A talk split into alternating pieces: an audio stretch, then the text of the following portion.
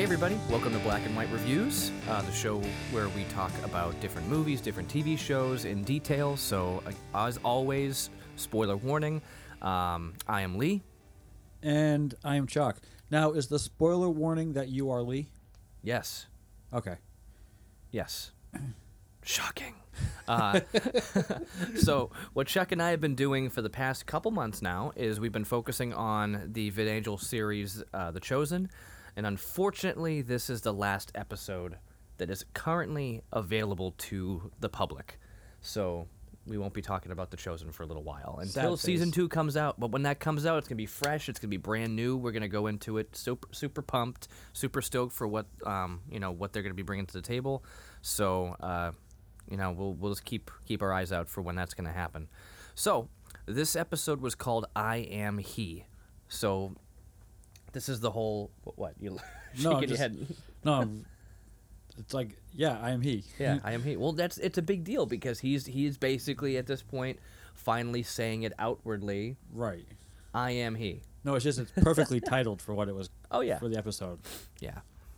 I mean, I, I really enjoyed the titles that they used for WandaVision, you know? But, biblically speaking, this makes sense here. I like it. Yeah, the series finale probably wouldn't fit. Yeah, we're not we're, not talking Revelation. Um, so, no, calling this I am He is perfect. So, I, I like I, I really like the way that they're portraying these characters because, like we talked about before, when we see like Simon and everybody else, like we never thought Peter would just be like this dude, you know, just this guy, like trying to swindle people and then whatever. Like we think, oh, Peter, he was the faithful one. He was the, or well, no, not really. I guess the rooster's crowing and all that stuff. But you know, uh, the whole point was like these characters, the way they portray them is not what we'd expect. Matthew, we never thought that Matthew was autistic. Never. Not and No. not, not in anything that we ever read that he was. Um, so in reality, he might not have been. But then again, you think about it, like he could have been, and it would make a lot of sense. Right. And none of these none of these disciples could be the way that they're being portrayed here, but it fits so well. Yeah, and it's what makes it. It was. It's what makes the show more interesting. It gives these characters, you know, it's another take on on what their lives might have been like, and and that's what we needed. We needed something like this. I think, you know, me personally, I can watch those Bible stories. You know, I- I'll watch them. I'll put them on. I'm like, yep, okay, I know. I read this. This is what it is. You know, and and no offense to the you know the passion, for example, but again, it was just kind of like, yeah. But the way they're doing things here, the way they've done it here, it just it brings it so much. It brings so much more life to it. Right. Um, and for somebody who has ADD like me, it's really nice to have something that's going to ground me, kind of bring me back to it, and not let me get bored. Unfortunately, you said you mm. watched the first episode and you fell asleep, right? And I just had somebody say the same thing to me on on my ride home today, and he's like, "Yeah, I fell asleep in the first episode." I'm like, "You didn't get to the end." Right. and that's the thing with the first episode is that the first episode you need to wait to get to the end. The rest of them you're like once you get drawn in in that first episode, the rest cuz every episode kind of had but a lot of TV shows have that where it starts drop off in the end. and then at the end the climax hits or you know, and you have to wait for it. Even my dad was like, "I don't know." I'm like, "Don't be a skeptic." Yeah. like I know you like action. I'm an action person myself too. Um, and there's no action in this show at all. Not yet. However, right, not yet. Yeah, who Michael knows? Bay directed a couple episodes in the new season, so we'll see how. along with J.J. Abrams. oh boy. uh, The Chosen, directed by Quentin Tarantino. Wait a minute. Um, well, didn't they say that the, the the 2020 was actually just a book written by Stephen King and then adapted to a movie for by Quentin Tarantino? I have no idea. Just you know, the year 2020. Who knows? anyway, Quentin Tarantino just takes anything that could potentially be realistic and he makes it not realistic. not realistic. I was just thinking about Django earlier. I'm like, he was wearing sunglasses. They didn't have sunglasses back then. And then he's dressed like Austin Powers in another scene with the blue suit with the little frilly thing. I'm like, dude, what? I'm pretty sure Austin Powers like was not walking around back then. Right. I mean, you've seen Kill Bill, right? Oh yeah. Yeah. That's the most realistic Quentin Tarantino film. Yeah. Wiggle your big toe. Anyway, see? Now we're back full circle. the episode where, you know, get up, stand up, you know, get off your mat and wiggle your Wiggle- big wiggle toe. your big toe. we went. Oh, was that the episode we we Yeah. But I fall asleep in that one? I don't know. One of them. Oh, we're getting off track here. Well, let you know what? We didn't even start, so let's start. How about that? I love All it. Let's go for it. I love it. Actually, we did start. We did give the title of the. That's right. So here we are. if you're still with us, thanks for bearing with us. It's late, later than expected. My ride bailed on me. Um, it's what you know. What happens when you say, "Hey, you want to carpool?" and then they're not ready to leave when you are, and you're like, "Ah, we got to do this." So we're late. I got my head scratcher thingy here, No, and it's staying away tonight. No, no, no. I No, need no, it. no, no, no, no. It's been no. a long day. Oh, So good So this episode starts off in Canaan, back in 1952. Not to be confused with 1952, like AD, uh, but this is 1952 BC, right? So before Christ. So uh, about four thousand years ago. Yeah. So we see Jacob digging his well. All right, and it's it's funny because there's like this native guy for that land who's just like, "Hey, what you up to?" And he's like, "Oh, I'm digging a well." He's like, "Yeah, you're not, uh, you're never gonna strike water here. It's like the the water like goes over here and goes, uh, you know, th- around the mountain, doesn't go under it. So you know, you're Well- not gonna get that." Well, back up for a second because before that, he asks him, you know, where he's from, what he's doing. He's like, "We just bought this for a hundred dollars or whatever the amount," Oh yeah, yeah, yeah. and he's like, He got ripped off "You got ripped off." He's like, "Well, what would you pay?" He's like, zero, Zero. I would pay nothing. No goats, no sheep, no cows. Like nothing. Nothing. It's not worth it because then he goes because the reason why is the underground river runs around the mountain, not through the mountain. Right. And then he, they go into the discussion of, you know, the gods in Canaan. He's like, well, we don't serve those gods. We serve the God. And he's like, well, who's his name? He goes, El Shaddai. Yeah. we don't serve their god those gods here. We don't serve their kind here. But I, I think it's cool because he has this whole conversation where he's going back and forth about who his god is, and he's like, "Okay, what's your god about? Like, what's this deal?" And um, uh, he starts talking about how um, he explains that it, it took like generations for the blessings to come to fruition. Because it was gra- it was given to his grandpa his grandfather Abraham. Exactly. And so the guy's just like, "Wait, so you pick an invisible god?" Whose blessings take generations, and he broke your hip. Like, Yeah, because he because he says, oh, I, Yeah. Have you? He goes, oh, and he's invisible too, huh? And he Jacob Yeah. goes, yeah, well, except for this one time when we wrestled and he broke my hip. Yeah. And then he goes into, so your God makes promises that takes generations. Yep. He's invisible, and to boot, basically, he broke your hip, yeah, and you chose him. Yeah. And Jacob goes, we didn't choose him. right. And then at that point, his sons call him. Yep, He goes to the spot they're digging, and you can see water filling up. bubbling up. And he goes, he chose us. Yep. The chosen. Ah. Ah. Maybe I should get sound effects for that instead of just making noises. But we don't have that kind of budget. so we get that. Now we're back to, you know, AD 26, and we see this woman who's at the well, now constructed, obviously, many years later. And with this well beaten path from the city to the well. Right, Just the one path. right.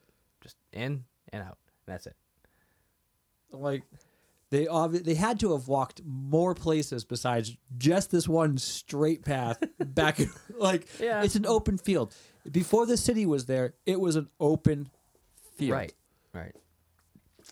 Um, one path. What? There was no other path, and you, it was perfectly straight all the way down to um, it was Samaria. Yeah. Mm-hmm. Because it was the Samaritans. Great. And I mean, spoiler alert, she's the Samaritan woman at the well that Jesus talks to, which we'll get to there. Oh, thank you for saying spoiler alert because. Yeah. Spoiler alert. I'm Lee. Wait a minute.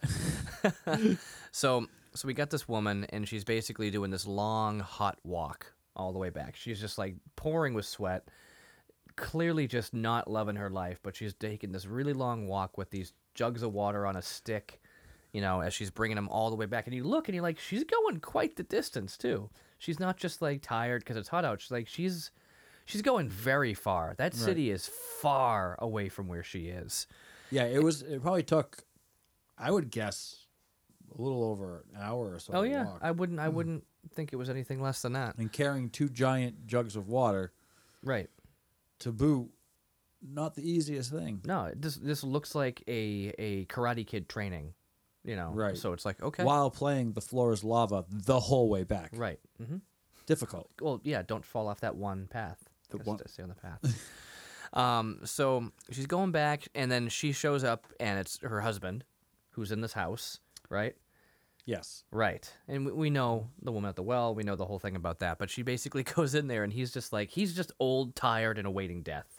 He's he's basically Danny Glover at this point, just like I'm getting too old for this, you know. And did, did he didn't he say a line like um, something along the lines of "Oh, I thought you were someone here trying, coming to finally kill me" or something like I was hoping you'd be some uh, a thief or a murderer. Right. Great, it's just you. It's like, Um, she so I wants can see you. yeah. So she wants she wants to divorce. You know, she wants a divorce. She shows him paperwork saying I want to get divorced. And he's like, Nope, sorry, like you're my property and I don't part with my things Which easily. is awful because she's not even living there anymore. nope, she's with another man. And he wants proof of this. Mm-hmm. Bring him. Do you want me to bring him to you? Yeah. Yeah. What? Yeah, I- it's just whatever. She's just done with it. She doesn't want anything to do with him. But um, he basically takes the, the document, looks it over, goes, eh, tosses it in the fire. He's like, I'm not getting divorced. Sorry, you're my wife. You're my, you're mine. I don't think that's he looks at her be. as his wife though. No, More, that's what I'm saying. Like "You're he, mine." He, he said, "You're my possession. I don't part lightly with my possessions." So we get we get there and we just kind of see what's going on with her. She's not living uh, very. Uh, her her quality of life is not great. We see, you know. Right. And he, and he even says like, if you come home, if you come live with me, you don't have to go all the way up to that well. You could just use this well. She's like, nope, sorry, I'm not. I'm not doing that. Right. And if she lived in Jerusalem, she probably would have been living in the same area as Mary. Right. Yeah, because of you know what was going on there. Right. So we see this, we get the little explanation of who she is and what's going on there, and then we cut over to the meal that's that we knew was happening at Matthews, and they're just around the table, I love this. just joking around with each other. Well, go ahead, share on it. I, Matt, you see, they're all talking, and then you see Matthew. I love it, like setting up grapes and you know being the good old host. And he's like, first he goes to Barnaby. He's like, I love Barnaby. "You want some more to eat? You eat a lot, don't you?" Or something along Yeah. those lines. Basically calling him fat. Yeah, yeah, yeah. And I'm like, this is great. And then they're talking.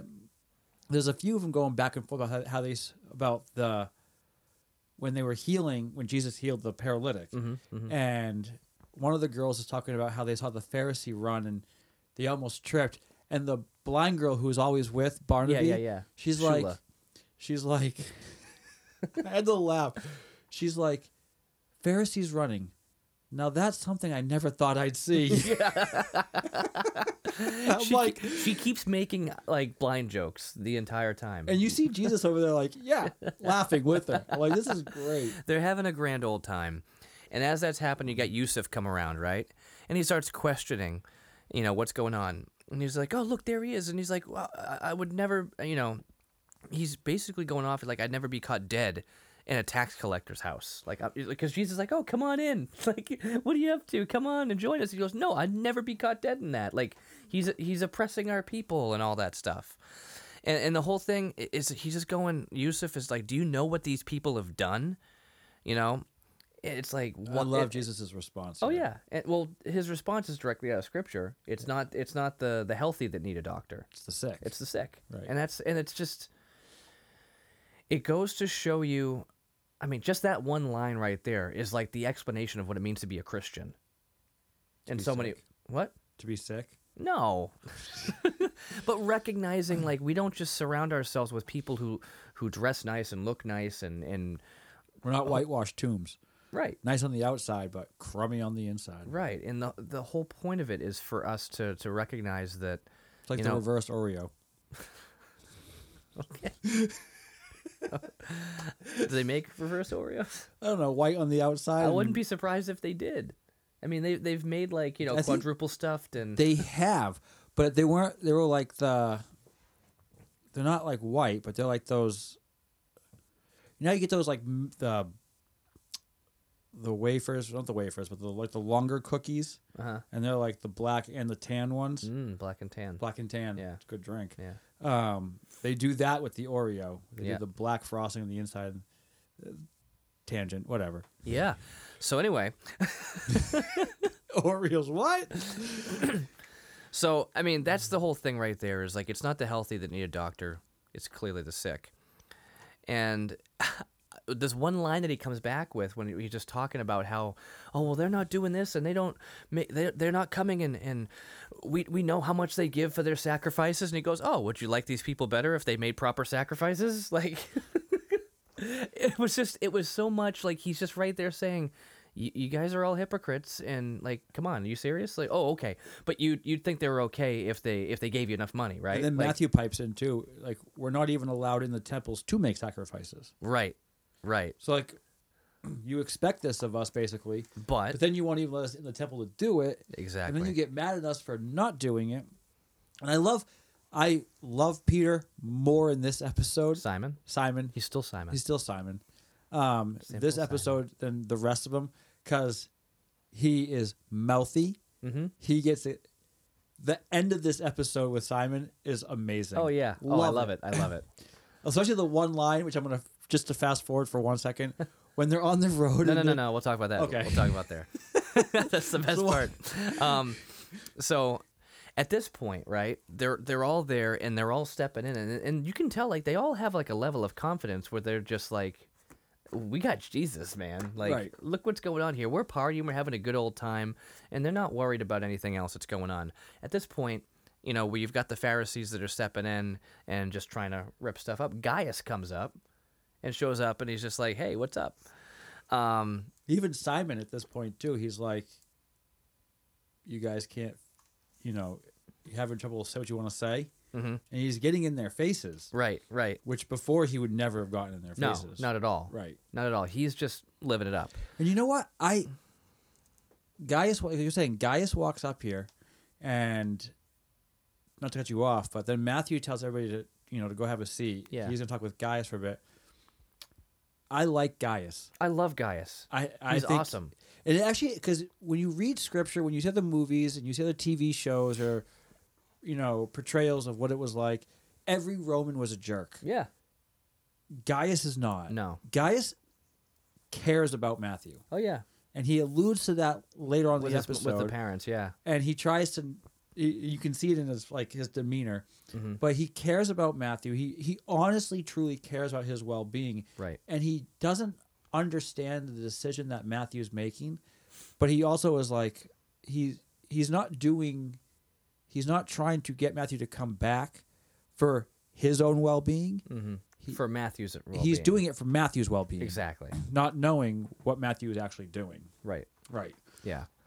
So, So- as they're talking about it and everything, he's basically asking him. He's just like, "You know, why are you doing this?" And he's like, "You're you're you, you remember you're Germanic, right? And your people surrendered. I'm surrendering too." Right. And it's like, "Ooh, okay, cool." He's, and I love that because we have to surrender ourselves to the Lord. You know, we have to, or otherwise, It means nothing. it means absolutely nothing. We're just showing up and, you know, moving our mouths and whatever. But eh, they go through that. He's like, oh well, you know, you're you got your promotion, you know, so you're good, right? Like, what's why are you here? And he's just like, well, he's he's like, you could just say thank you. Yeah, I'm not gonna do that. I love that. He's just like, yeah. And then you see that he's like, Matthew wants a favor. You know, he basically wants Gaius to to help him out with his parents there. But Right. we will get there soon anyway. So I just again the the conversations between the two of them that they have they clearly have a good relationship, Right. and it's just it's it's refreshing to see because again, as you mentioned, Romans, we just said Roman bad. That's it. Not Romans are where they are. I mean, he's just he's just a guy doing his job. It's like you can think of uh, um, Javert from Les Miserables.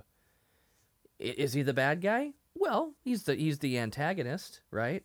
But he's just doing his job. He's literally he's paid to track down a criminal. You can't really Right. be mad at the guy for just doing what he's supposed to be doing. The, the, the guy's technically criminal. Does he agree with why he was arrested in the first place? Probably not. But he was arrested. He is a criminal. He broke parole, and he's been on. He's been you know, hiding hiding out, pretending to be different people for years. You know, thirty plus years or whatever. So I mean, you've seen Les Mis, right? So you understand. Okay, but that's the point. Is like he's not a bad guy. He's just in the circumstance, and in that in that show, movie, whatever part, he eventually went ahead and committed suicide because he's like, I don't want to capture this guy because what he's doing is something good, but if I don't capture him, then what am I? Then what's my point? It's almost like a like a robot who's just like, if I have no purpose, I must self destruct. You know, it's Right. like that's that's where he's at. What were you gonna say? Yeah, I, I try to rid myself of the memory of Les Mis. Why? Not a fan. Like Whatever. what? I, whatever. I'm sorry. I was in Les Mis in high school. So, course you were. Yeah, of course I was. It was actually one of the coolest experiences. Um, I went for Marius. I ended up getting Enjolras, the leader of the revolution, and I had some pretty cool parts. I'll, I'll be honest. I got to basically lead all the French people to their death. but you know that's why it's called the miserable ones. So Yeah, I, I never understood why they would call something like Les Mis, Les Miserables. Like it means literally, basically the the miserable ones, yes. and that's an intriguing title to watch. Well, um, you know what's crazy is you're right. I was absolutely miserable watching the show. and the fact that it's a musical and it's not even a it- in my opinion, it's not even a good musical. well, it's it's an opera. Whatever. Okay, And so the fact that they got an all-star cast like Hugh, J- uh, uh, Hugh Jackman, about yeah, you're talking about the the, the newest one, the, the newest, one, yeah. Well, because there was the Qui Gon one. Anyway, The Qui well, yeah, Liam Neeson. with Liam Neeson. So, so the best review I've ever heard. I know we're going off track here, but the best review I ever heard from Les, about Les Miserables. Um, I think I shared this with you before, didn't I? No. Anyway, so it's it's just this guy. This is right after the one with Hugh Jackman came out, and it says went to the movies with the wife. We saw this obscure movie I've never heard of. Some fr- some French me. foreign film. They must have been giving away free tickets or something because the lines were out the door. Anyway, the movie starts and Wolverine is singing his guts out. Then Catwoman starts crying and singing, and it's all very moving. The only problem was the girl next to me, who had apparently read the book or something, starts singing along. It was really distracting. So Wolverine is on the run from the gladiator because Catwoman had a baby at Borat's house. But now she wants Wolverine to care for her. Time skip, a bunch of kids get shot, and in the end, everyone dies. Four stars. and, and honestly, it's just. It's yeah, it's an oversimplification of, of the facts, but yeah, that's pretty much what happened. right. Um, but anyway, that's just that's that's where we're at there. But yes, that's what I'm kind of getting at is the you, you can't really blame Gaius, you know, because you see that he's got a heart. You Right. see that he has a heart for Matthew and he wants to. He's just doing his job, but in that he's like, I mean, I'm I'm interested in seeing. Um, I, I hope that he continues being a part of this of the series. Who, I, I, Gaius? Gaius. I yeah, I- I, don't see why he wouldn't be. He's and- still in that district. Right, right. But he's not doesn't have that like direct job tie with Matthew anymore. But I'm I'm hoping that he, we continue to keep seeing growth in him. I think something's going to happen with him where he's going to maybe cover something up for Matthew at some point and try to Right. help in a way. But we'll we'll see how that turns out. I hope there's no repercussions with this one. Yeah, so- well.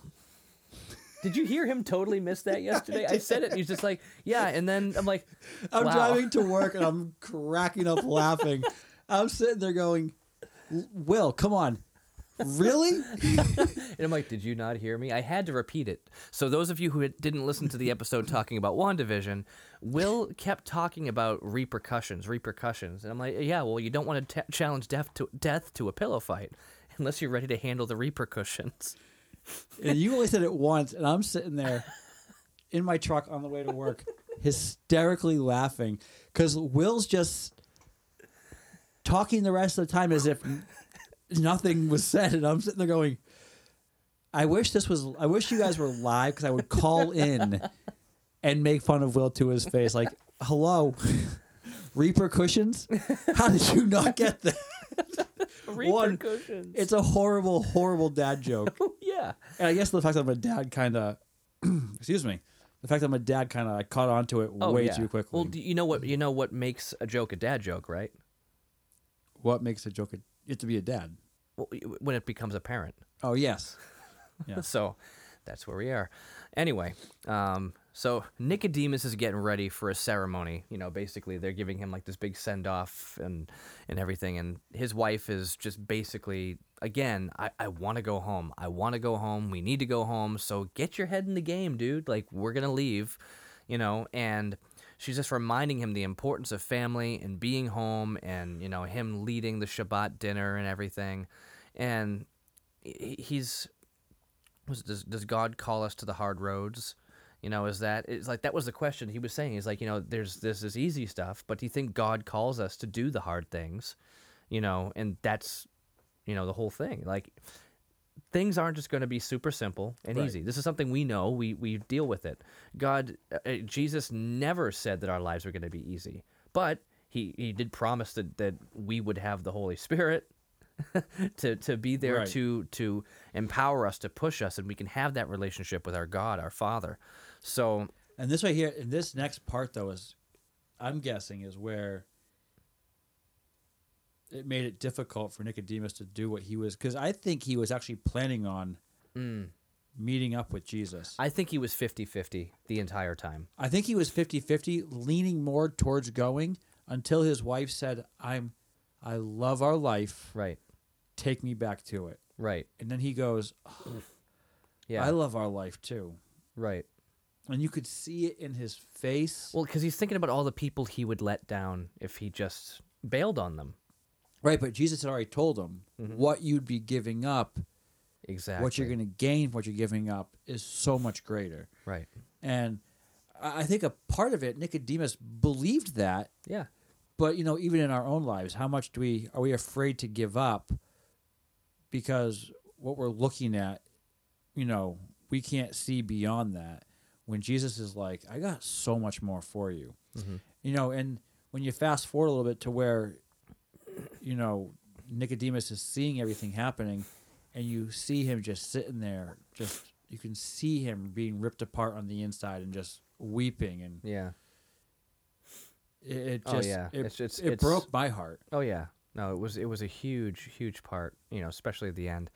Um, it- you reminded me of, a, of an image I saw a while ago. It was, it was a little animation, just a, a quick little drawing, and it was um, Jesus is like is you know kind of like leaning over to a little girl. And she has a teddy bear. She has a teddy bear, with a tiny- big one behind his back. Yeah, So she's got this little tiny teddy bear, and she is just holding on to it. No, I'm not gonna. He's like, just give it to me. Come on. And he's got this massive teddy bear that he wants to give her, but she's unwilling to give up the little one, Right. Because she doesn't trust that he's, you know, what he's saying is, I've got something better for you. Just let me have that one. you just gotta trust me. Yeah, and that's it's a it's a beautiful mm. image, and it's I think about that, you know, weekly, Right. you know, or multiple times a week because it really helps me kind of just imagine what it's Right. like. I'm like, oh, you've got something better for me. I just have to let go and Right. And when you look at last week's episode to even this week's too, and you're and you're comparing Matthew versus Nicodemus, they both had a lot to give up. right, but Matthew was Here you go. here we go.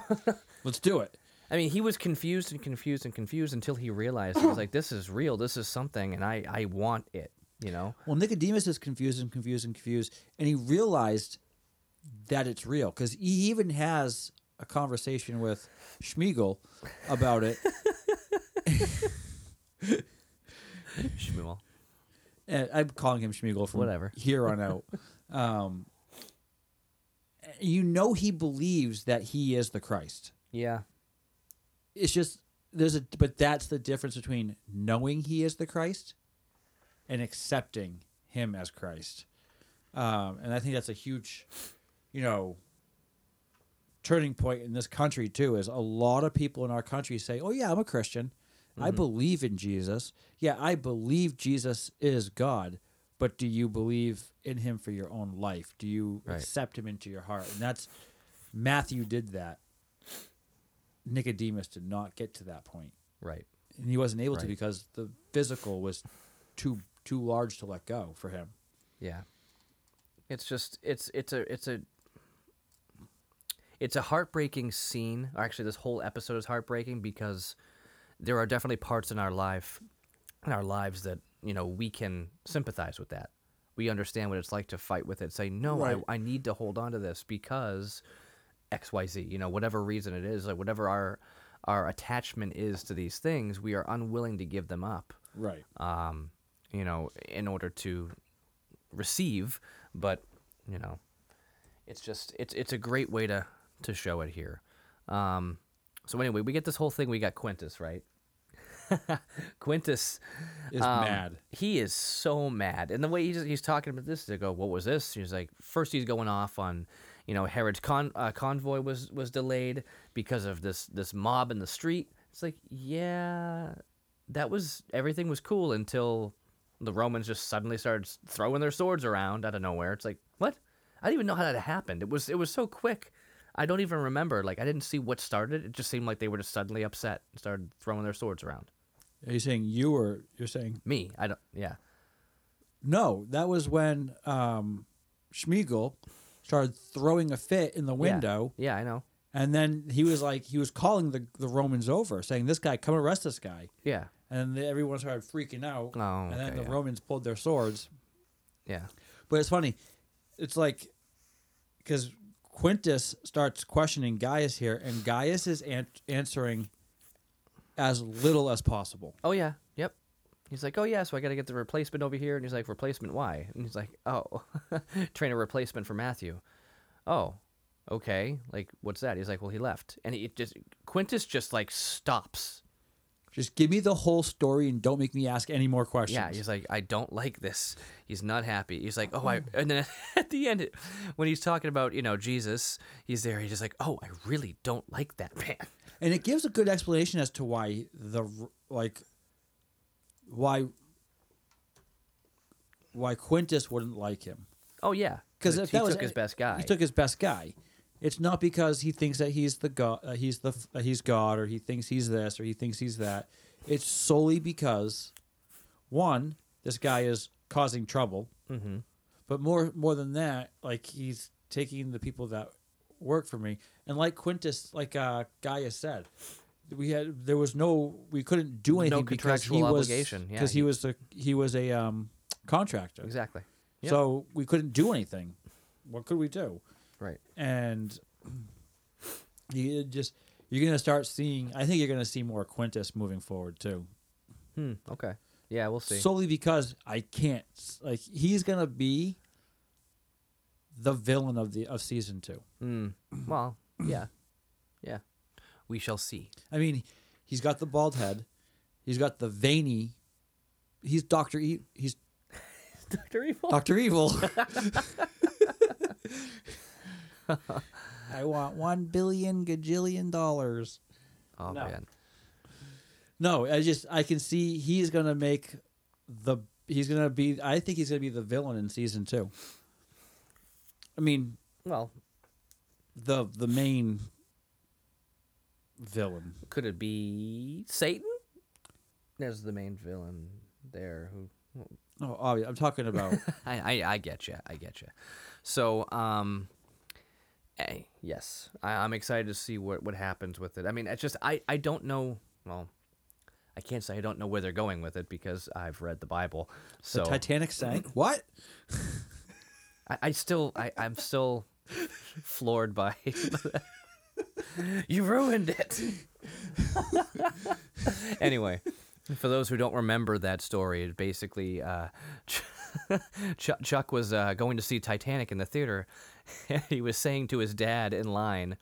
I, I can't wait to see how they you know how they shoot the How they sink the how, how they sink the Titanic and how they do it in the movie and the guy behind him was just so upset that Chuck ruined the movie for him. It's like, wait, do you not know that the Titanic was a a real ship that sank, Sank. and that's why this movie is existent?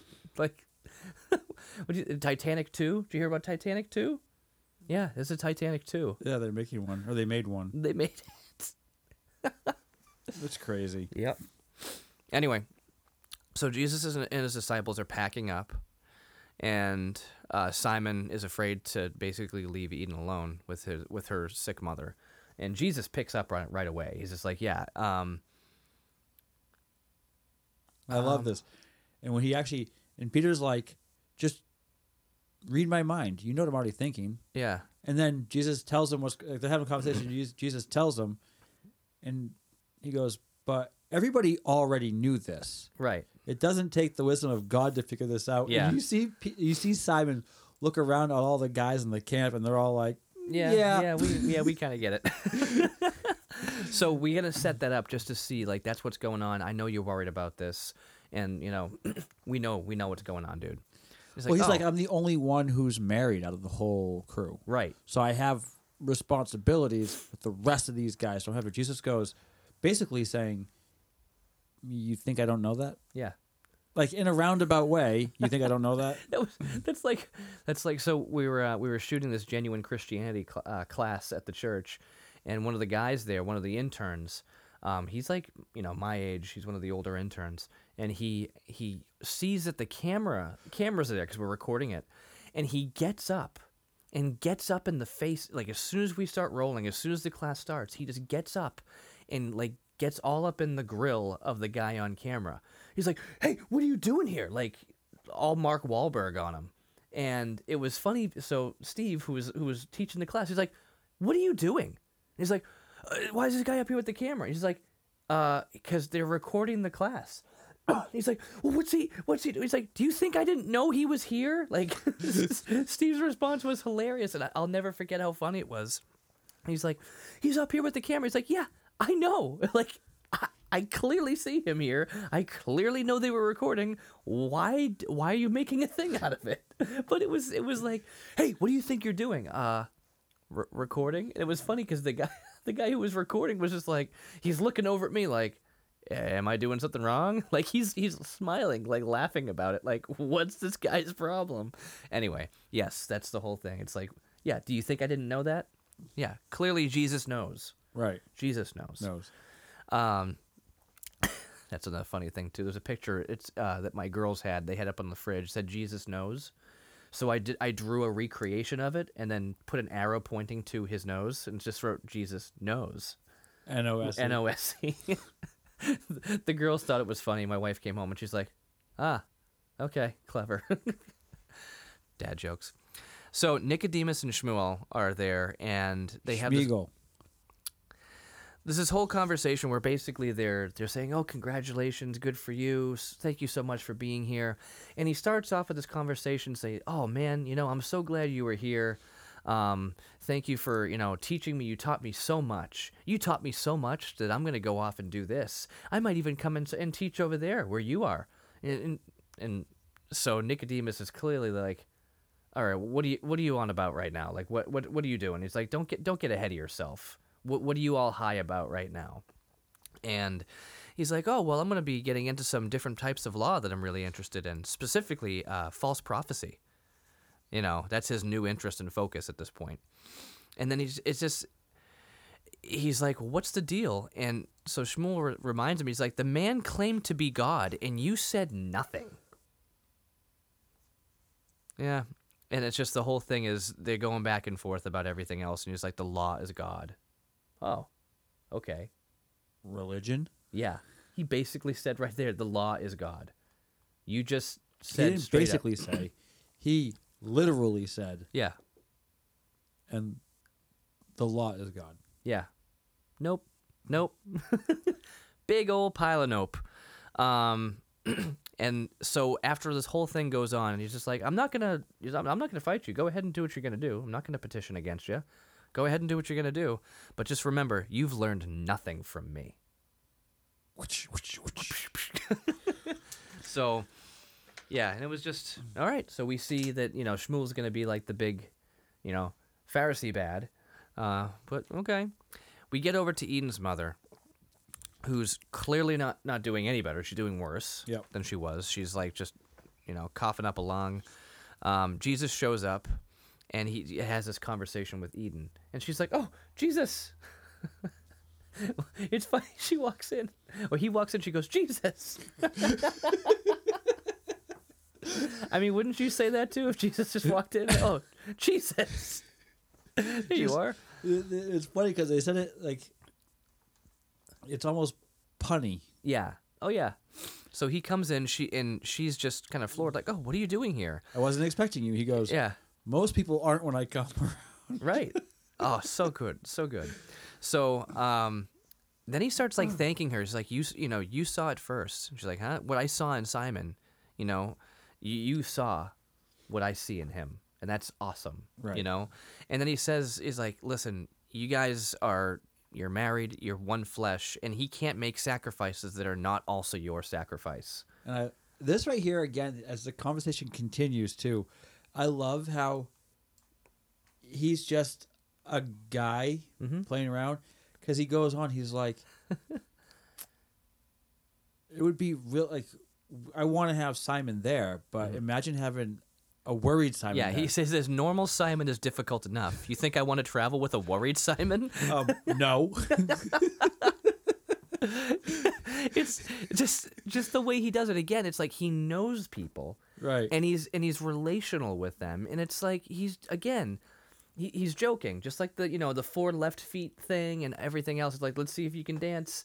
Like it's just it's so cool to see this. Right. and but but again it's not unbelievable. Right. It's not so like something that you couldn't believe like oh they're just playing with it and making it funny. Well, the thing is, though, is what we've been saying this whole time is it shows the the humanity, of Christ. Exactly. And what's cool is you, towards the end of this episode, you start to see more of the divinity of Christ, hmm right. But you see it through the lens of his humanity right. versus seeing his humanity versus the lens of his divinity. right right right which makes it almost harder to see his humanity. But when you see his humanity first and then you see the divinity come after the fact, it's easier to see because now you're like, oh, one, I can relate with this guy. right And then because I can relate so well with him, the things he can do, wow. And even with, you know, Yeah, the a really Samaritan woman with this, you, you can just see even her, she's like, wow. But we'll get to that part.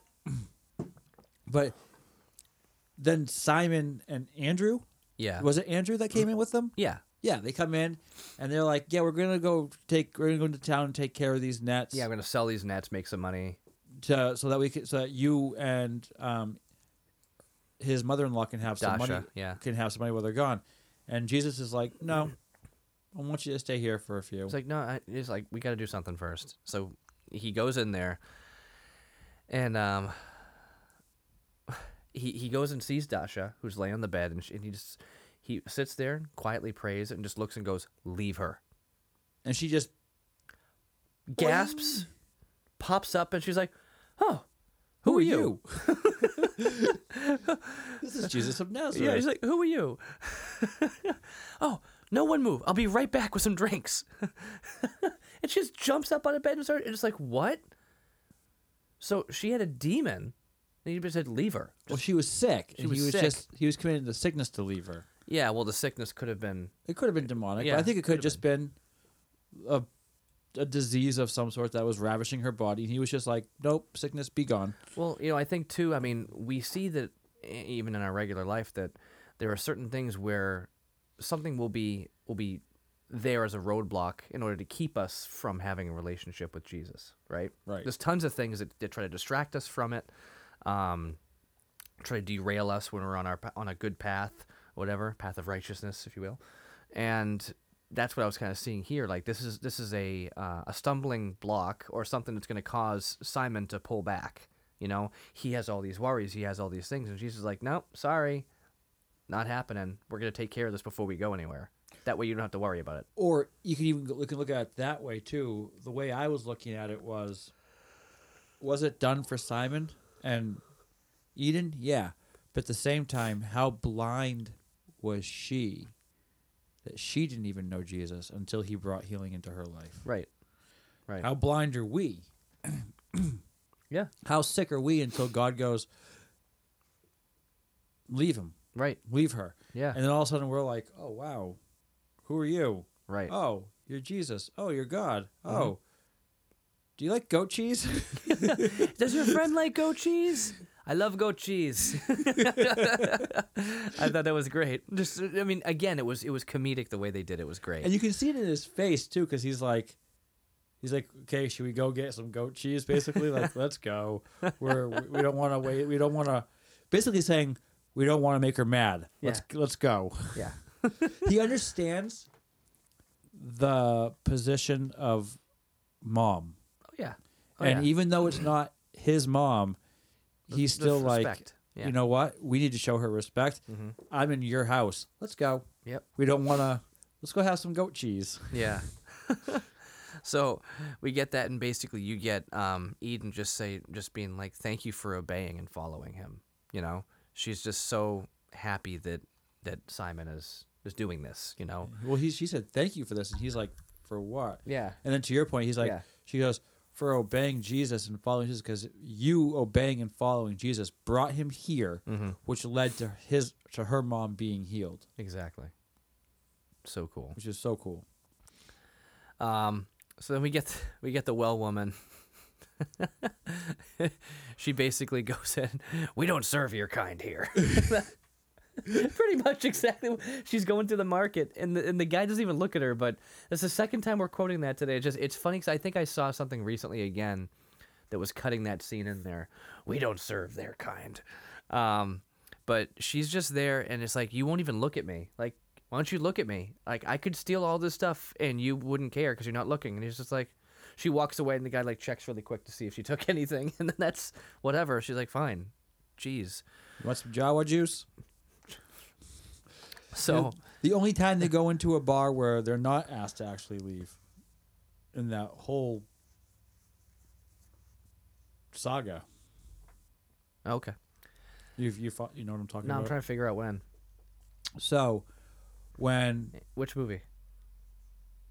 Attack of the Clones, Oh. when Obi Wan Mm-hmm. has the dart Yeah. and he goes and talks to Want to buy some death sticks? You don't wish to sell me any death sticks. I don't wish to sell you the death sticks. nope I want to go home and rethink my life. nope that's when they're chasing the shapeshifter Oh, right, right, right, right, right. this is he's going into the he goes into the diner Oh, the diner. Yeah, yeah, yeah. and he's asking what's his name for the where the dart because the death stick scene led to the dart Right, right, which right. led to him having the dart which led into the diner No, you didn't say. You said bar. I thought. So Oh, not- he's not at a- It's a diner. diner bar Totally place where they things. serve people Yeah. Depends on how big your uh, pocketbook is. that character was interesting. I like that they they modernized him a little bit, but yeah, Attack I mean four arms Yeah. Whatever. can't go wrong Can't go wrong. But anyway, Yeah, but when, you, when they said that though, that's my mind went straight there, and not to the new one, to the original one. Mhm. When, when they're kicking C three PO and R two D two out. oh yeah, yeah, that's what I was thinking. A New Hope. So, um, we get this whole thing right. Oh, I, I wrote it wrong, but this whole thing with um, Quintus, where it's just basically by order of Rome, religious gathering outside of the synagogue and the, the religious school is prohibited. You know, basically, he he wants to pull Jesus in for questioning at this point, but he's he's putting this. He's like, this is a law now because we're not having this happen. And he said because- write it down in each of the languages so that no one has an excuse that exactly. they don't know it. Yeah, he wants to make sure that it's like I'm putting this up there, and we're gonna we're gonna enforce this because I can't have this guy messing up my life. Kind of like Daniel. Hmm. No one can pray except Mm-hmm. to these specific gods, and if you do, you get tossed into a den of lions. It's all just a little bit of history repeating. Down to down, down to. No, Remember that song? no, I think it was in something about Mary. It was it was a, it was an interesting song. Anyway, that was an interesting movie. yeah, well, yeah, that was it was a montage scene where uh where Healy there was like spying on people and remember with those, the teeth. those are some of the worst parts of the movie. it was ridiculous. anyway, we've got this montage of Every is awful. Cameron Diaz, not your best stuff. whatever. I mean, say it isn't so is another one that was like that though. You are the sick man. Anyway, not proud to say I watched that movie. fetch my getaway sticks, daddy. Spoiler alert. Let me save your life. Don't ever watch that movie. Yeah. Okay. So we have this montage. I call it a montage, even though it's slow, of basically everybody preparing for their next, you know, venture. You know what they're about to do. You've got Nicodemus packing up. You've what's got the the kissing of the of the door. the door Yeah, post? she was just. I, lo- I love this house. they all did it. Oh, they all did it. Every single one of them, except for yeah, all the ones following Jesus did it. Hmm. They all did it at one point. That's what I saw. Every single one of them did it. Yeah. Well, I didn't notice that. I know I noticed it once just with Mary, but Mary did it. Simon did it. Andrew did it. now, did you notice how many times Matthew locked the door? I did not catch that. Once. He once and walked right off the bat. Because before, when we saw him flustered, he did it like seven more times because he always does it. But he locked it once and then was just like done. Like he didn't even, he barely hesitated. I didn't notice that. Yeah, it was really cool. Because he's just like, he's, time. he is sure he knows what he's doing. He's following Jesus and he's like pumped about it. And then, um, as they're all preparing, they're over by the fountain, that, or you know wherever they're, where they're meeting up at, and Nicodemus is hiding around the corner. And the question is like, is he gonna go? Is he gonna, or is he just gonna sit there and see him off from a, his little hiding point? And now we all so- know he's not going to go. right, I mean, if you've read scripture, right. but you're th- you're still sitting there going, I hope he ah, goes. "Go, Just go. Just Like, go. Just but but then people would be like, "Hey, this isn't like scripture. Like this isn't like a Tarantino film where it's like that's not how Hitler died." It's like it's like it's like Disney changing Maleficent, making her the good. Like, have you seen Maleficent? I will not. so Disney writes what is it, Sleeping Beauty, mm-hmm. where Maleficent is like the worst villain in Disney history, mm-hmm. and then they make Maleficent with Angelina Jolie, and she's the good guy. Nah. and the queen and king are the bad pe- are the bad guys and it's like Is that really what they did? 100% Oh. like like disney you ruin you you ruined your own story Yeah. why Well, I we and at the why. end of maleficent when sleeping beauty touches the the spindle yeah. because that part still happened and she was put into her sleep the prince comes over and gives her true love's kiss Mm-hmm. Nothing happens. Maleficent walks over, kisses her on the cheek. She she wakes up So this, I mean, because can, Maleficent actually raises her. Right. Well, so here here's what it comes down to, and it's it's the reality of it. As much as I want, I don't want to point at certain production companies and be specific about it, but the way the media is right now is they are desensitizing us to allowing to accepting evil, Right.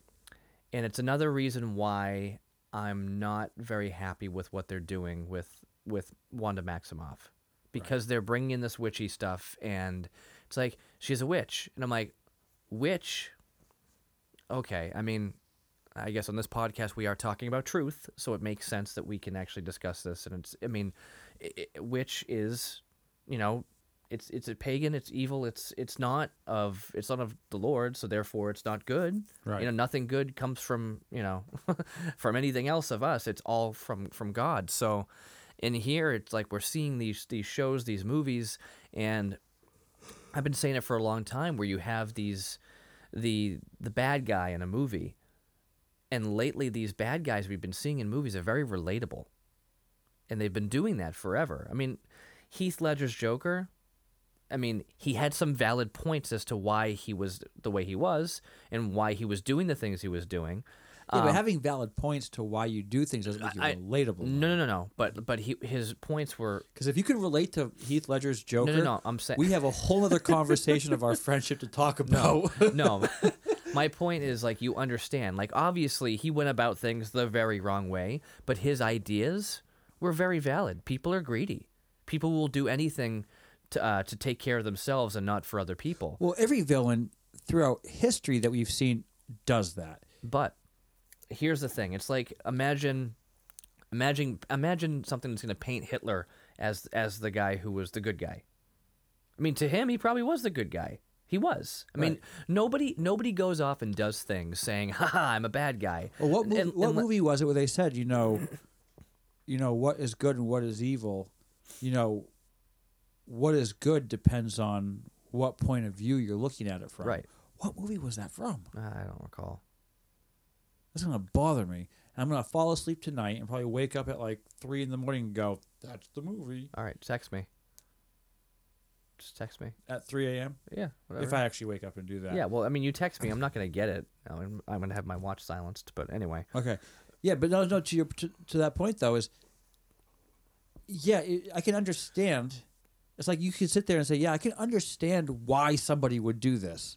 Does it make it right? No. No. But the but the point is that's what they're trying to show us in a lot of media today is that the bad guys have valid points. and it makes you it can- right. and- it and justifies it. It justifies. It. We're justifying evil, and that's that's what I'm getting at here. Is like there's a big justification of evil that we see in stuff like Maleficent and and whatever else. Um, pirates. Pirates are generally bad guys. We watch Pirates of the Caribbean, and they're showing another side of pirates. Okay, I can take that. But then we get then we can go to something else. Um, I'm just yeah. I'm listening. We can go to something else. I mean, Batman is a vigilante, right? Is he a bad guy? Well, he's a vigilante. He's he's doing he's taking justice in his own hands. Justice. and um basically he's he's technically a criminal. Can you do it in the different voices now? No, I was thinking about remember the kid who did that? It was it was a video of a kid. The kid must have been like 12 or 13 years old and he had like the best like guttural Batman, like Christian Bale Batman voice. I haven't seen that. Oh, it- this is years ago. This is really, really early on. I'm talking like the first season of Tosh.0. It came out. I out. think the other one you showed me is the best. Where are the drugs? Where are the other drugs going? hey, where are the other drugs going, huh? Um, where are the? Oh, sorry, that's Dustin Hoffman. Uh, anyway, no. Um, how do we get to vigilante Batman? Okay, so the whole point with that though is technically he's a criminal. Technically he's a bad guy, but he's doing it for the right reasons.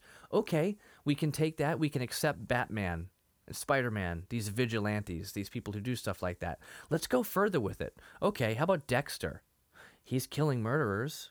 He's a murderer who murders murderers. Boondock Saints. There we go, Boondock Saints. For years, we've been justifying criminals, saying what they're doing is for a good cause, therefore, they're the hero in this story. And now we've got straight up taking the enemy from a, a classic Disney movie and turning them into the good guy and switching the whole around. It's like, whoa, okay, like this is where media is going today. So for us to have a show like The Chosen that's actually showing us truth and It's making it super entertaining, Is awesome. it's amazing. yeah, I love it. It's amazing because they're not deviating from from scripture. They are taking some liberties and adding some elements that we might not have thought of. And it's just like, oh, cool. You know, again, like I said, like Matthew's character and you know his his abilities and how that is. It's like, whoa, that's a real big deal. We never. I feel like we never really got a story of who Matthew was. Or any of them, right. aside from maybe Paul. Right. Like we have a lot more there, but like all of these disciples, we've never really seen a backstory for them. Right. But everything we're seeing in here, like, there's nothing that goes against what we do know about And them. it's character building. Exactly. And they're doing a great job. They're tying it in. They're pulling us in, and they're and they're hel- helping us understand, you know, the relationship that Jesus had with the people in his life. Right. And that's what's so cool. So anyway, as they're all saying their goodbyes and everything, we've got Nicodemus around the corner. Is he going to go? And Jesus just kind of says out loud, knowing Nicodemus is clearly right around Right the there. corner. He's like, "Is there anyone else?" Like nice and loud. This is twice. Yep. Anyone coming? Is there anyone else? And then he looks down, and Nicodemus left him a little bag of gold. So he's like, "Hmm." And Nicodemus just bawls his eyes out. done. He's just he's done. He knows that what he is doing. He knows. This is the crazy part. He knows that he's making the wrong choice. He knows it, Yeah, but he's making the easier choice. but he's still. But that's why he is broken on the inside. He knows. He's like, I know I'm choosing my wife, and I'm choosing my life over this, and I know, I'm doing the wrong thing. Yeah. But I have no other choice, basically. Well, I'm I'm really wondering if He's- if he's going to be involved at all anymore. I really hope that Well, I don't think he's going to be. I, I hope that something. I mean, you don't really hear about him after he no, in scripture. no, And- but uh, it's and it's just it's sad because he was so great in this season. Yeah. But I I hope they have some kind of something where we kind of see him like still wrestling with it when he goes back home, and then you know at least just kind of like hearing about the news and stuff like that and being somehow involved, Right. not directly connected. I mean, because we're, we're probably going to see Schmiegel more. oh jeez. Um, I would rather see Nicodemus more than Shmuel, but I know, but I'm telling you, he's going to be the first one that says crucified. oh, of course, of course. So, it, Jesus looks up and just again knows he's right there. He's like, "You came so close." And, the, and Mary was like, what? Yeah, What are you talking about? like what? Who? Uh, just nothing, nothing. Moving on. So, um, Simon looks over at Matthew. He's like, "Uh, you gonna wear that? Like, what are you wearing?" He's like, "My clothes." He goes, "You gonna wear that on a trip?" Okay. He's like, "That's, that's all I got, man. like, that's what I got." Should I wear something different? Yeah. And, you know, Nicodemus just continues to weep, you know, and it's just, Heartbreaking. oh, it's heartbreaking. I mean, that's the, the two big things that get me. I guess it's always just him, you know, just to see somebody who's, you know, with his level of wisdom, with his level of just understanding of so many things, and then his his utter confusion and excitement and like just wonderment. Av- Avari was just such an amazing actor in this. Oh, too. he's phenomenal, and it's fun. I mean, he's been he's been acting for years, um, since I'm the surprised they actually got him to, because he's not like a small. No. Well, I mean, he's not. He, you see him and stuff, but we've never seen him as a uh, as a lead character. In He's always he's always He's a always a side He's always a supporting actor, as he is in this. he was an in Encino Man. He was one of the uh, the, the convenience store clerks. really Yeah. No, in the juice. when they were when they Two and a were half minute. when they when they were sucking down the uh, yeah. the Slurpees. Yeah. He's like, we's in the juice. I love that movie. that Yeah, was him. Yeah, he was in it. He was in that, Mr. Deeds, The Mummy. He's been in a ton of stuff. Well, the mummy, I realized. Yeah. I. Yeah, he's the um library yeah, owner guy. Yeah. Um, So- in the mummy. hmm In Mr. Deeds. Yeah, he was. For here am I sitting in a tin can, like he was singing "Ground Control to Major Tom," the Space Oddity. Yeah, I don't remember him in um. yeah. Anyway, so Man, yeah, so he is fantastic in this, and to see, um, it hits me so much because of again his his level of knowledge and his understanding of everything, and just to see how much he's gone through, and then to see him fall into Jesus's arms and and receive that hug in that in that other episode invitations um and then to see him here where he's weeping again because he he knows what he's giving up like you Right. said. Like he knows what he's what he's deciding to do and he knows that he's making a selfish a selfish choice. Um and it's just it, it is heartbreaking. I mean it's Because I mean, he could have done the exact same thing hmm and shown the exact same emotion almost. And he turned the tables. Hmm because he could be crying and weeping over giving up his position right and everything and realizing this hurts. The difference would be if he had chosen the other way, that feeling would be replaced with something else. right In this case, it'll never be replaced. No. No. But that's not true because we've been able to accept Jesus and he's not walking on this earth like that in a body, in an earthly body.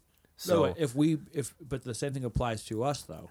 If we choose to go our own way and live the life that we have and not follow Jesus and we know that we know that we know that like Nic- like like Nicodemus did um that it's the right decision and we find ourselves weeping because we made the wrong decision Mhm. and we're knowingly making the wrong decision we're there's it doesn't get better right. but if we flip our lifestyle and we follow after him, we could weep that we're going to lose something that we have now, hmm but it will get better. Right.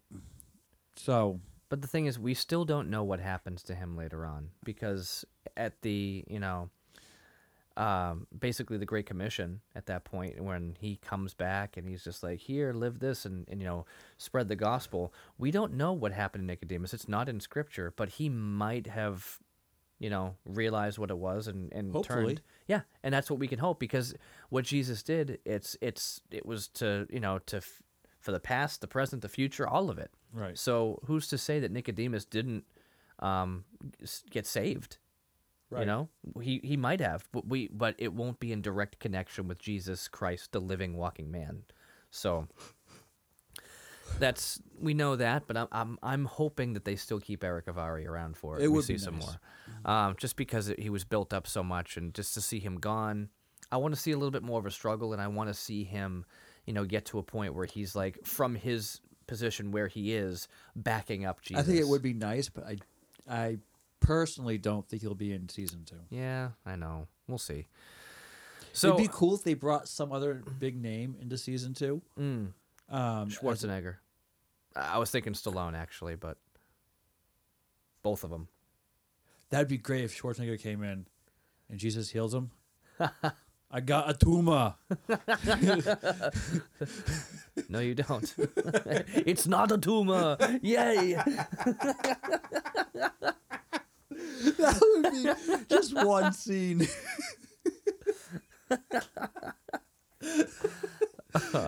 that would be beautiful. That would be horrible. it would be awful. I mean, it, it would be funny, but then we'd have to, you know, burn that copy of that episode and just never let it come see the light of day because it's just it's too goofy. If we want to make things goofy, we'd make uh, year one.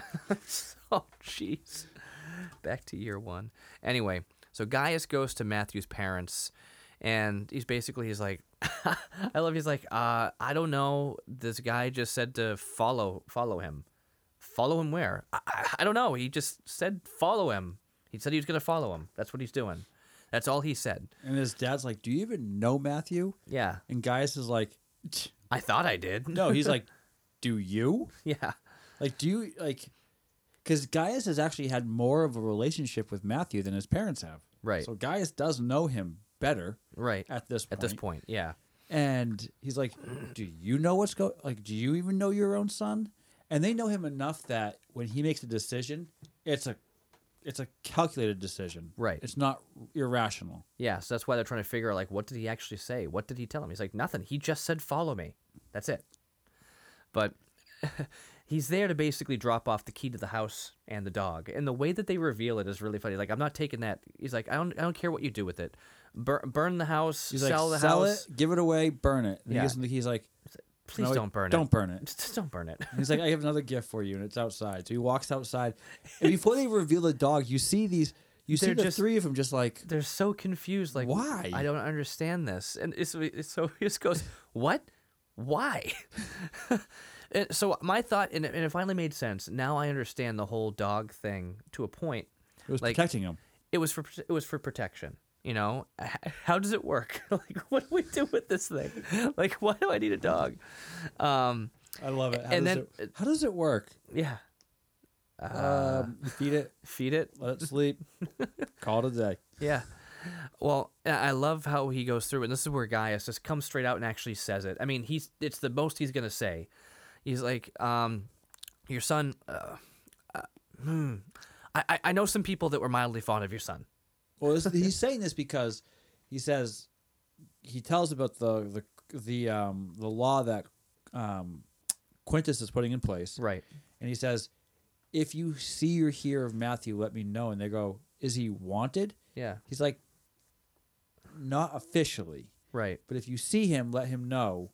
And then it leads into because there are I know some people who are mildly fond of your son, Yeah. and he's basically saying because he's fond of Matthew, Right. like in a brotherly friendship type way where he's like he cares for him because he doesn't want to see him he's afraid that he's going to give up everything and lose everything Right.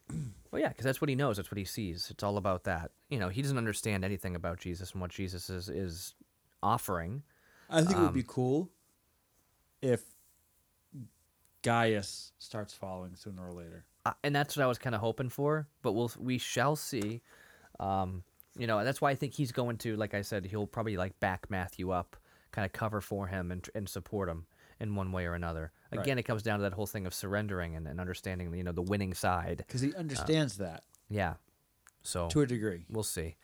So we get back to disciples, and they're basically heading up, and they're going towards uh, Jezreel, um, and they're like they're going through Samaria. Like, why why are we going through Samaria? Everybody's totally against it, and um, and I, I love Matthew's Jesus. like, we're going 30 degrees in the wrong direction. Yeah, like he's very specific. He's like, no, we're no, that's not where we're supposed to be going.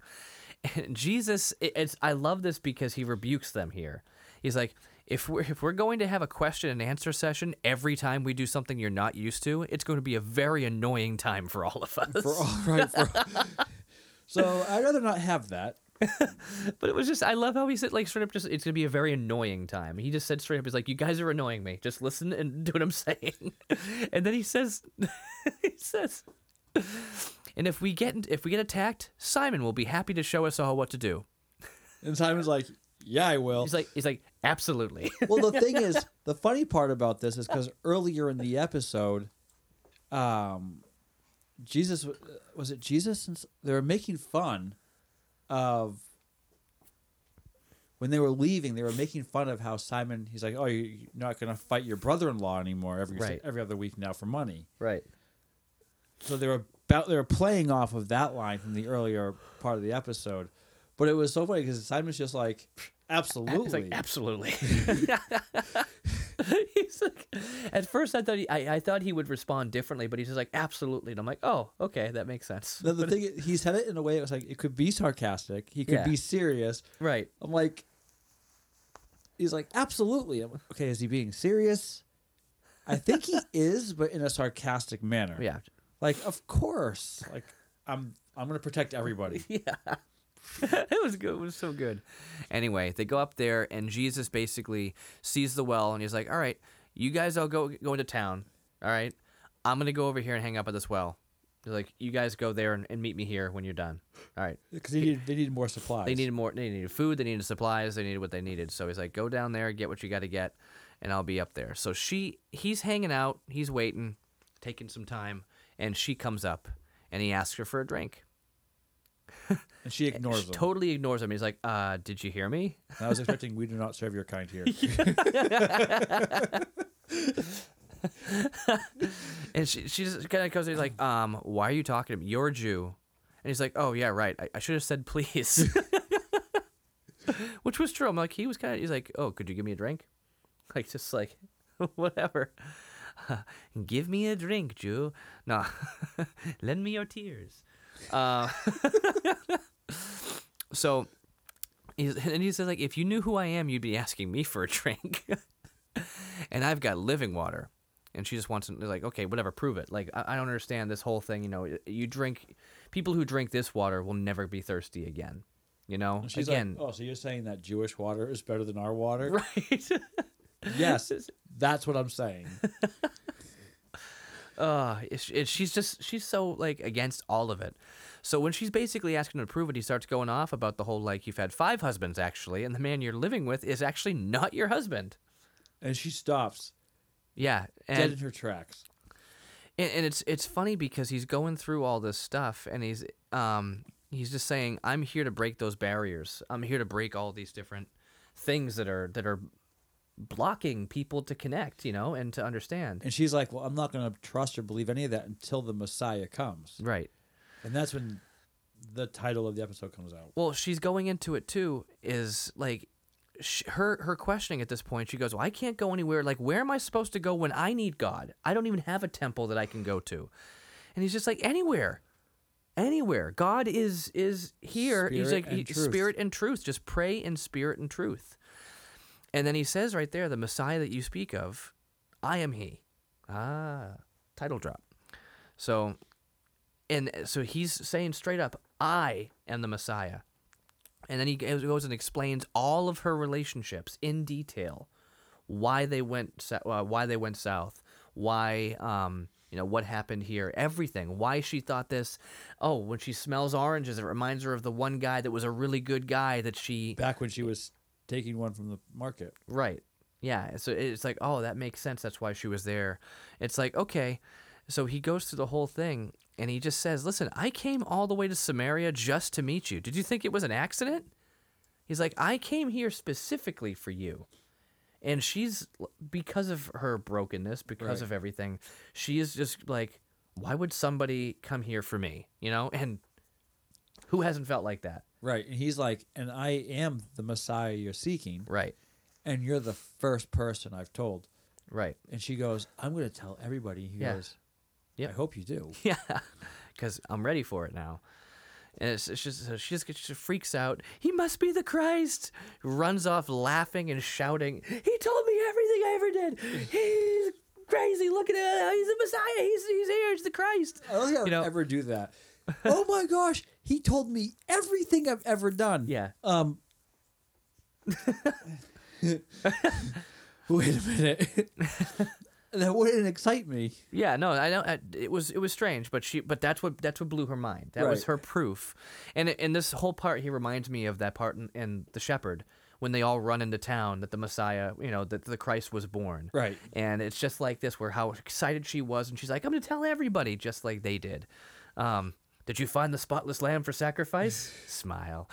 Um, And then Simon. He's Yeah. Like, Did you you told her? yeah. Like he's like, Are you sure you told her? He's like, Jesus is like, Yeah. He's like, Are you sure? Yeah.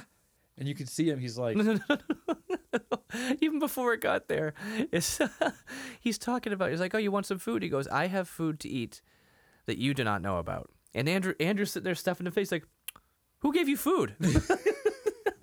totally just like dumb. Just who, who, who gave you food? Right. Like, just not getting it. And I thought it was funny. Like Andrew, I, I feel like in the beginning of the of the show, like Andrew was very like he was the smarter one between him and Simon.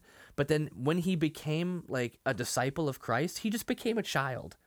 Like he just became like this, you know, kind of kind of ignorant in a way, naive, Right. naive kid. And it's it's so funny, just like who gave you food? and that's when you know you Simon can is, see is Simon asking him. too. His like excitement. Are you sure? Like, like- you told him? Yeah. And she's Jesus is like, Yeah. He's like, Are you sure? Yeah. So so we're really doing this? So we're gonna do this, and then you see Simon just. I've never seen Simon so excited. Oh yeah, yes. Like, Yes! He, he just. We're doing. This is when the perfect cast scene comes up. Oh yeah. So they as they're as they're doing that, they played a song uh, called "Trouble," which was a very modern song that they kind of threw into it. Okay. Uh, it was a good sounding song. I, I I forgot who sings it, but it was it was called "Trouble." Like trouble, trouble. But it's like yeah, there here we come, and we're gonna we're gonna cause some trouble. You're gonna start flipping tables and stuff. um, but we we go there, and like now we know, like all right. So we've seen some signs and wonders, you know, little ones that were he was trying to keep under wraps, but now now all the big stuff is happening and I am so excited for it. I am so excited to see how they portray everything that we know is coming. Right. And as you said, we're going to see growth in Gaius. We're going to see continued growth in the disciples. We're going to see um, just a, a more of a uh, just passion against Jesus from uh, Quintus. Right. And I mean, I, I'm just yeah, and I, I, I want to end up seeing that too. I want to see Gaius become a believer, Yep. and then I want to see Gaius and Quintus gladiator it out. Yes. Yeah. That would be awesome. Yes. I would. I would be entertained. because they're both probably skilled.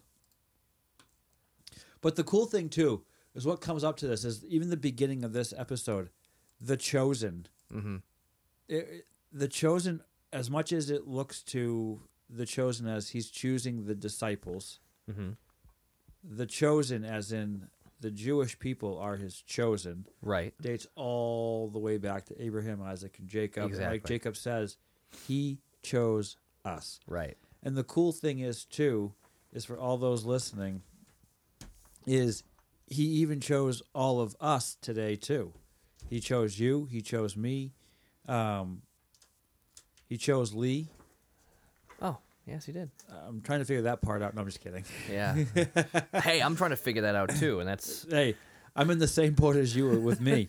Um, but I- I'm beginning to see more and more. We have so m- we can be Matthew and we can jump at it when we know it's right. We could be Nicodemus and make the wrong decision. It could be Thomas. We could be Thomas and which where is he? Where he's not there yet. Not there yet. Well, we know he's around somewhere. Um, we could be Gaius and be not knowing fully what's going on. Um, or we could be like Simon and just jump in Yep.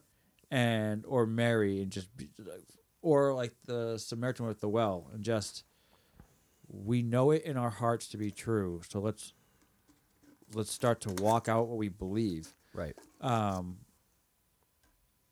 so yeah, you know, just like we do most weeks, um, if you feel as though God's tugging at your heart um, in one way or another, if you haven't accepted Him into your heart, um, take some time now and you know just invite Christ into your heart to to come and save you, to rescue you, to be with you, to love on you. Mm. Um, as I pray for my daughters almost every night before they go to bed, um, just pray that God comes in and infuses His Spirit with yours. Yeah. That the throne room of heaven comes down and just invades your space, your living space, your living room, your bedroom, your car, wherever you're listening to this, um, and just pray that His invitation, like last week's episode, will prove that he is the Messiah and that he can save you. And Yeah. this whole message of being the chosen is also for us as well too, and it's for Yeah. you. Um, so don't take it lightly. If you feel God, to get, if you feel God pulling at your heart right now, just take a few moments and just talk with Him for a little bit and see where He brings you. Yeah. Definitely. Yeah, we definitely invite you guys just to just think about it. think about it and just and make a decision to to step towards it because his arms are open, his hand is there. And um He stands mean- at the door of our, the door of our heart and He knocks. yeah. and he patiently, patiently waits for us. Yep. Um, I know he waited for me. I remember back in the day, a friend of mine, I'm gonna name drop here, Noah Wells.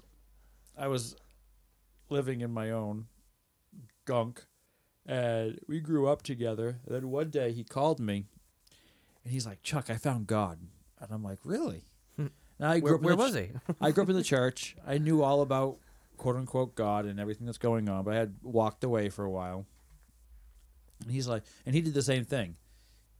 Grew up in the church. We both walked away for a little bit. He, you know, chose to walk back with God again. He's like, yeah, I found God and it's awesome, and all of this. And I'm like, yeah, it's great. He's like, he's like, bro, you need to Mm. you need to come back. And I was like, yeah, you know, I, I walked the fence so many times where I've been in and out, in and out, in and out. And I'm like, I'm not going to decide until God really changes my heart because I want to be all the way in. Right, right. And a couple years later, he grabbed my heart. And, you know, now it's been almost 11 years um, that I've been walking with God again. And the stuff that he's been doing in my life, it hasn't been easy. But, I mean, he's brought me friends like Lee, um, which I can probably honestly say is probably one of my best friends. Oh. Um, shows my standards. No, I'm just kidding. um, but no, to, to to find somebody out there that can share in common interests and just have fun. You know, I mean, would you say that we think similarly, a lot alike, or no? I, I'd say our um well didn't we just kill it with cranium when when you you and I versus the wives?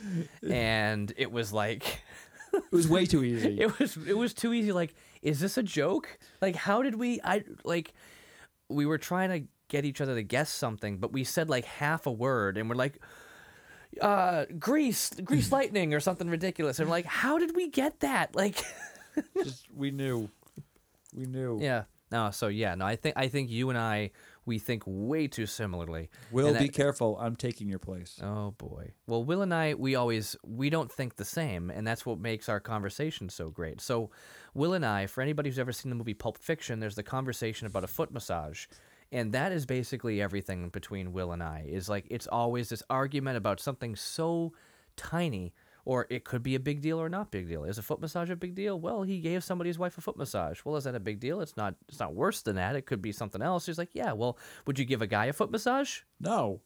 aha and that and like one of us comes up with this one valid point and we're just like ah shuts the other one up like okay you win you know but we'll we'll do that for like a half an hour on a dumb little subject See, the thing with you and me is we'll agree on so much that, like you said in one division the other day, you're going to bring up the devil's advocate side of things just so that way you don't agree on everything. right You and I agree on so much that I think we so often bring up the devil's devil's advocate side of things just to, you know, just to mess with each other with, yeah. with each, yeah.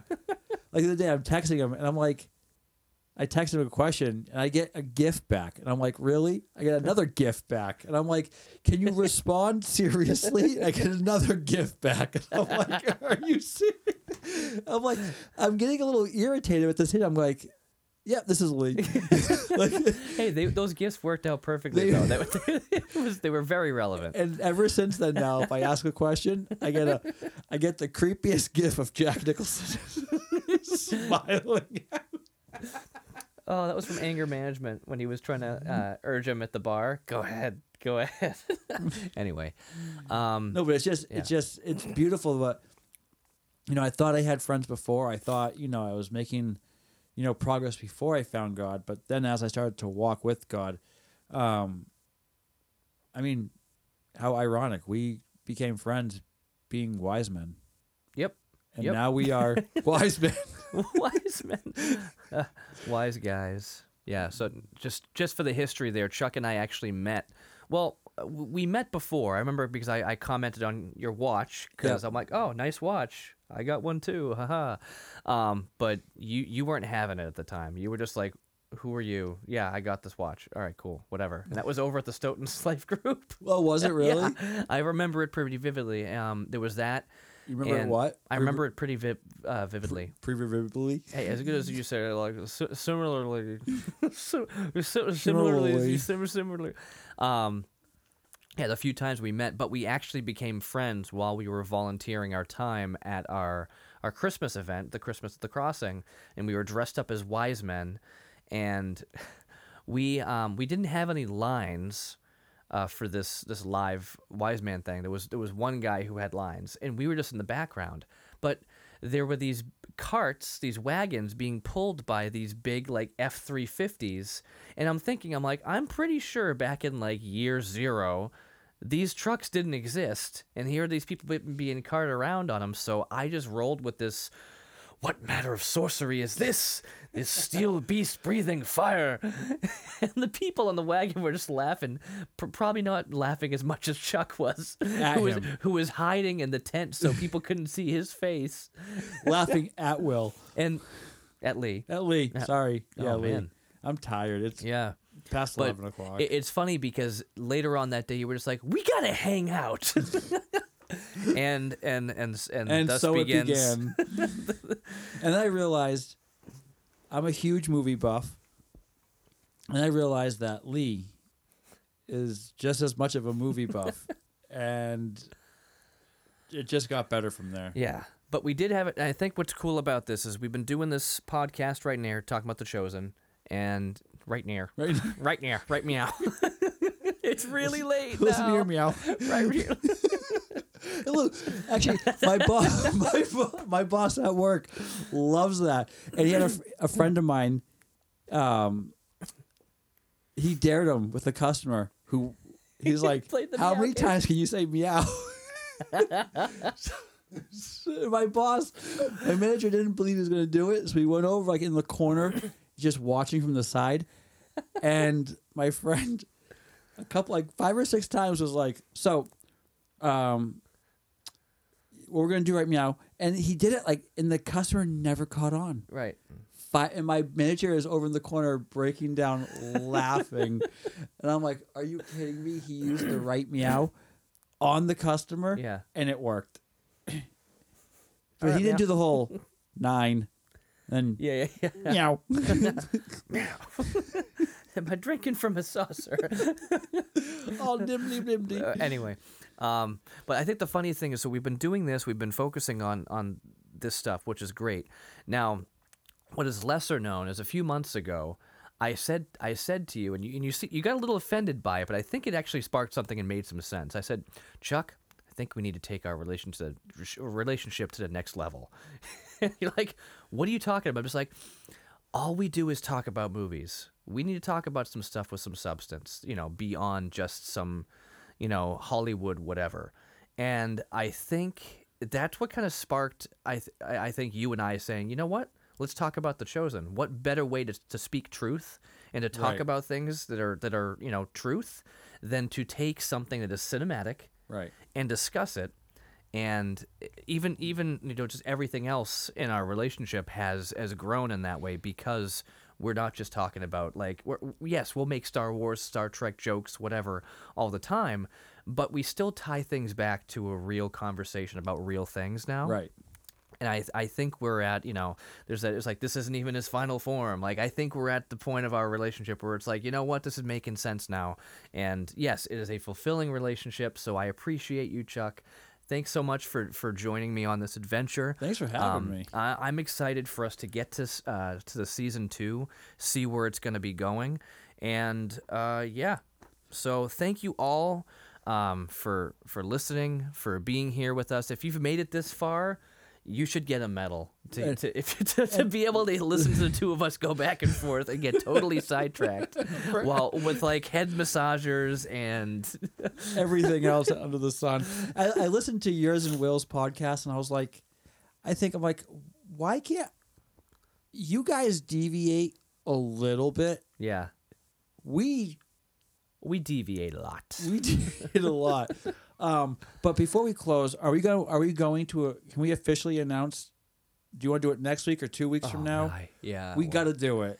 So I actually just found um, I was I was watching something with with the girls, and then something came up on the video feed, and it was the O'Leary girls all singing "Eye to Eye" by Powerline. I'm thinking, I'm like, hmm, I want to find a karaoke version of the other song, the better one from the beginning of the movie, that "Stand Up."